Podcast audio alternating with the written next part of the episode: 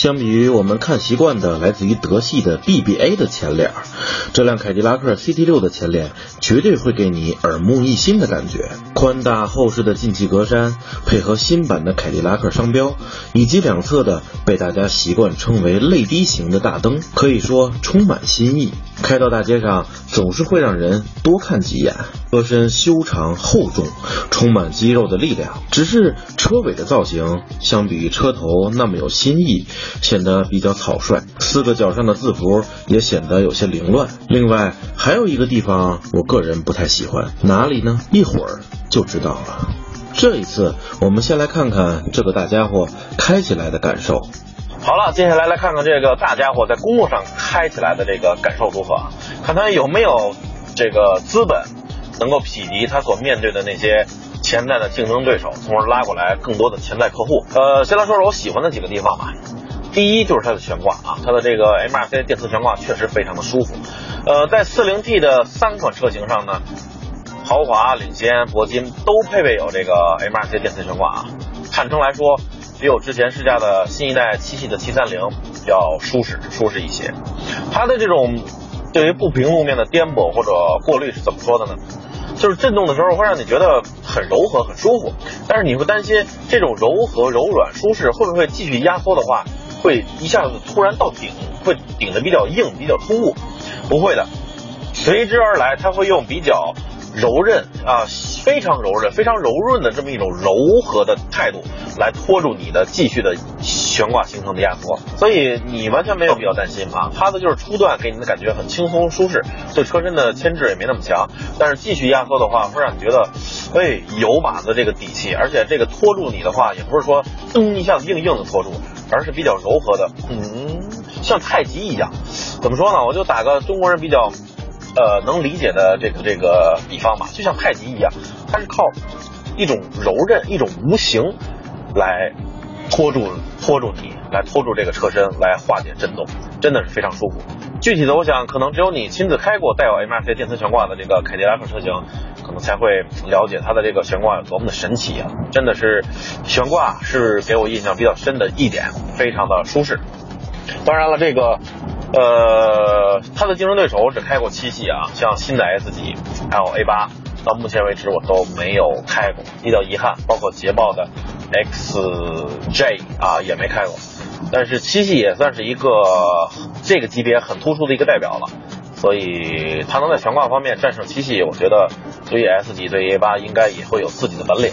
第二点就是它的静音隔音啊，这辆车使用的是双双层的这个夹层玻璃，整个车子的这个其他方面的静音效果做得非常的好，在行驶当中你几乎听不到声，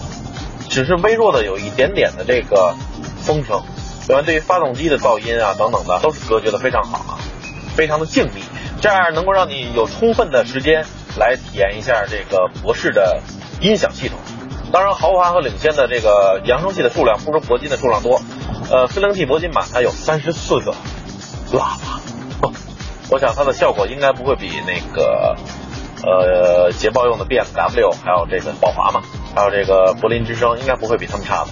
当然，这辆车的音响总体来说也是比较棒的。啊，它是第三点，当然就是它的三点零 T V 六双涡轮增压发动机。呃，先来看一下参数。这台 3.0T 的 V6 发动机，它的功率达到298千瓦，基本上就是300千瓦了啊，也就是说升功率100千瓦左右，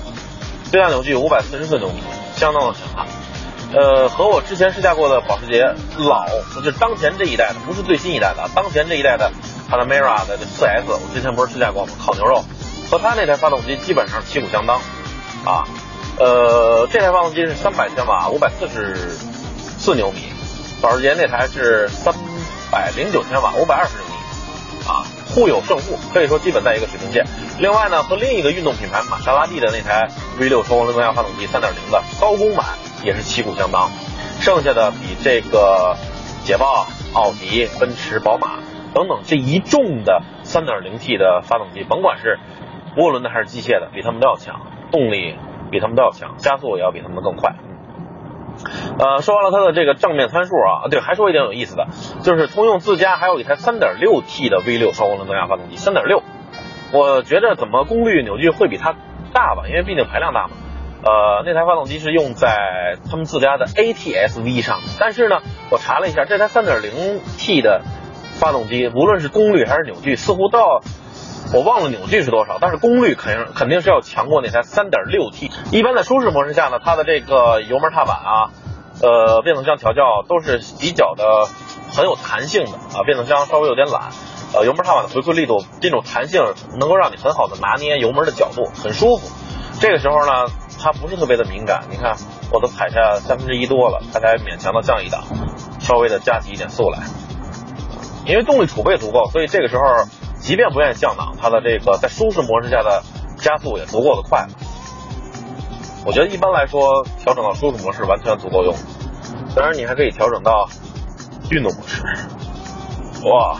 车的底盘上出现了一个。黑白方格旗啊，就是 F 一那种或者汽车比赛那种冲线的方格旗，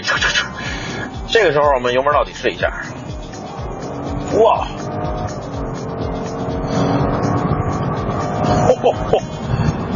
异常充沛的后段动力储备，我的天哪！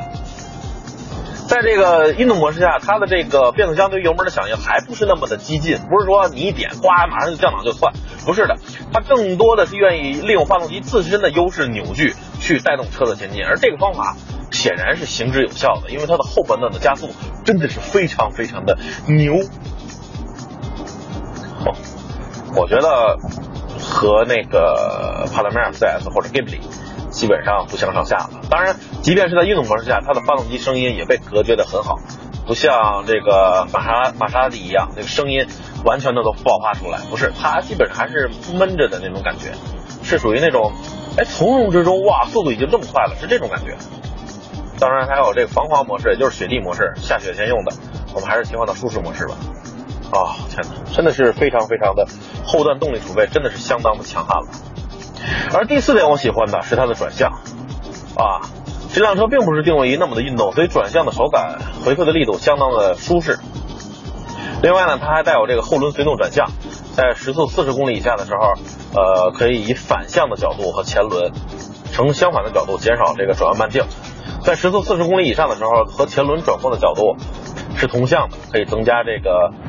并线的稳定性啊。呃，它的转向的这个后轮随转的这个角度是三点五度啊，不算大。好了，说过了前面这几个我比较喜欢的，那么接下来我要说一说它表现不太好的，或者说我不太喜欢的，就是这台变速箱八 AT。你们可能会问啊，胖哥，这不是通用研发的八 AT 吗？应该表现还可以。是，它有好的一方面，也有不太好的一方面。好的一方面就是，呃，它在升档方面、加速方面表现的还是足够。悄无声息的、无缝连接的、比较顺滑的。另外，在时速一百公里的时候，它能充分发挥出八档的优势，转速只有一千六百转左右；时速一百二的话，转速也只有一千九百转左右啊，可以很好的增加高速续航的里程。在运动模式下，急加速降档，它不是那么激进，是因为软件的调教啊，更多的愿意通过这个发动机的扭矩去带动。我们可以再看一下运动模式啊。不是那么的愿意去降档，但是当你多踩还是会降的。我说的什么呢？不满的什么呢？就是当你减速的时候，它的这个档位要随着随着你的速度去降低，它要逐级的去减档，对吧？在某些特定速度下，在某个特定的档位下，你会感觉到明显的闯动和抖动，咯咯咯咯咯咯咯咯，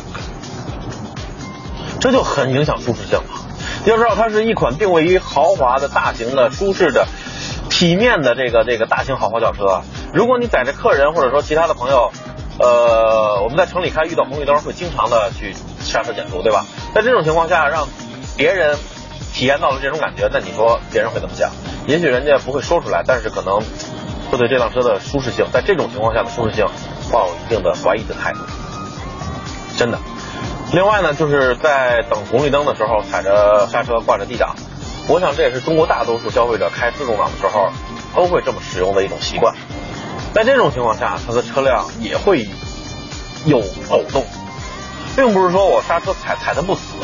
它这个车辆且走且不走之间，动力和刹车进行挣扎，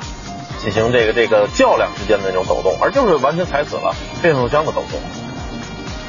所以这两点还是相当影响舒适性的。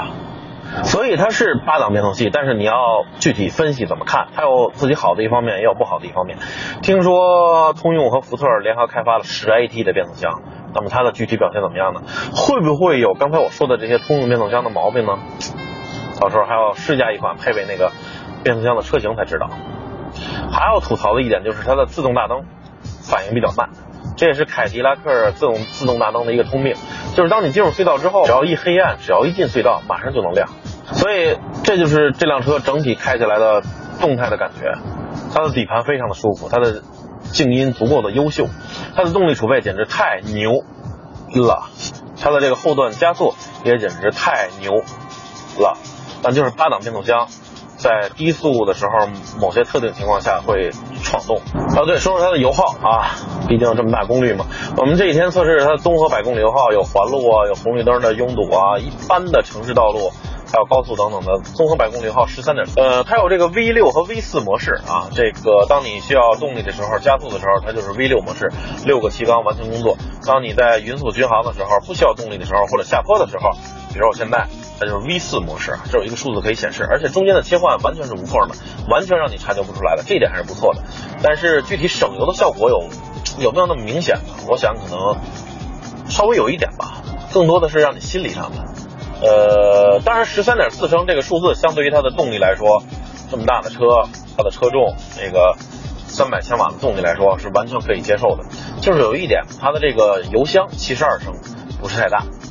当你加满油的话，它的这个续航里程基本上在五百多公里左右啊。我如果油箱能再大一些，加大它的续航里程，我想就更好了。当然，我想这也是美系车的一些通病啊。你比如之前我试驾过的很多的这个美系车型，它们油箱都偏小。像之前试驾的 CTS-V，六十八升，啊，面对美国市场的一些欧系高性能车 C63 AMG，六十八升，然后我记得去年试驾的锐界 2.7T，油箱也比较是一辆大型豪华轿车，但是当你坐进来之后，你就觉得它好像在豪华的程度啊，或者说气场啊，或者说那种细腻氛围上做的还是不够。你看这个前面的内饰这块，基本上和一些三十万左右的这个中级的轿车也差不多啊。呃，比较硬的这种塑料等等，然后这是桃木的，底下呢也是一片塑料，稍微有一点点柔软，就是整个内饰给你感觉，呃，他不想竞争这个级别市场嘛，但是内饰你总觉得还是差一些。哦，这个这个，呃，方向盘倒是还可以啊，主要是集中在这块儿，那看上去和呃这个一些中级啊或者中大型的没有太大的区分开，没有达到这个凯迪拉克应该有的顶级的那种那种水准，但是。这样的话，它靠什么来啊吸引消费者呢？那就是非常高的性价比。也就是说，在这辆车上，它会配备相当多的丰富的配置，可能其他的像这个竞争对手啊，可能就没那么多的配置了。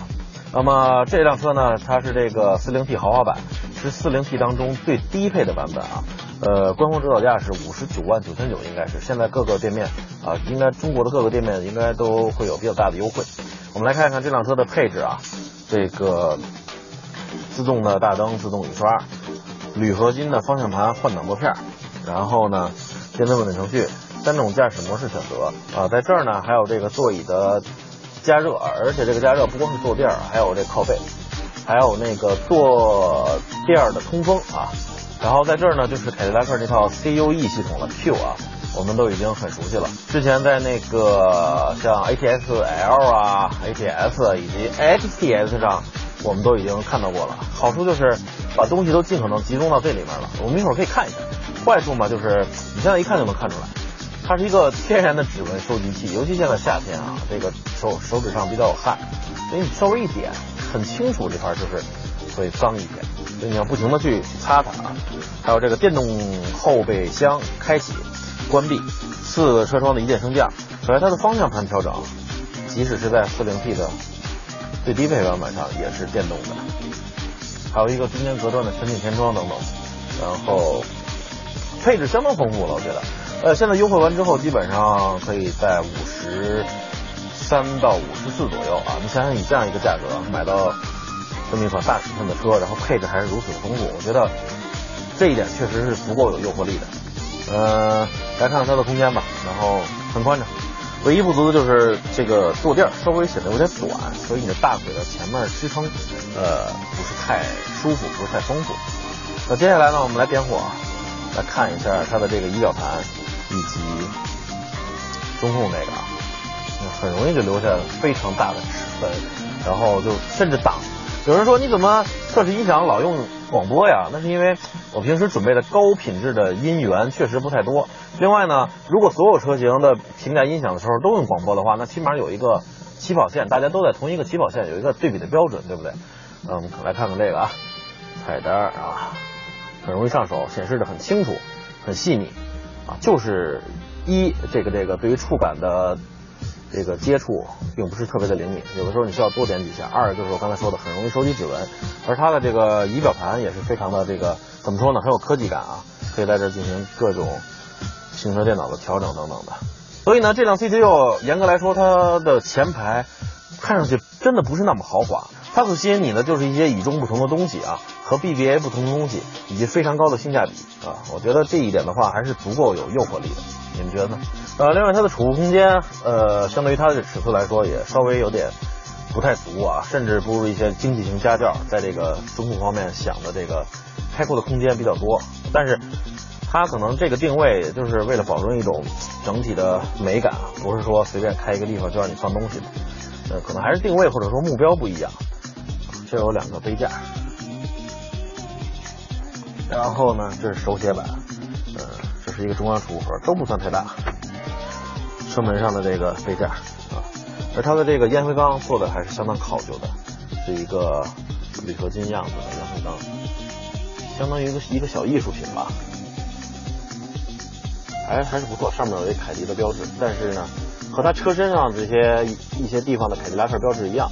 除了车头车尾之外，很多地方都变成这种灰白色的了，看上去似乎没有了老之之前凯迪拉克商标的那种灵魂或者说生气，显得灰蒙蒙、暗淡淡、死气沉沉的。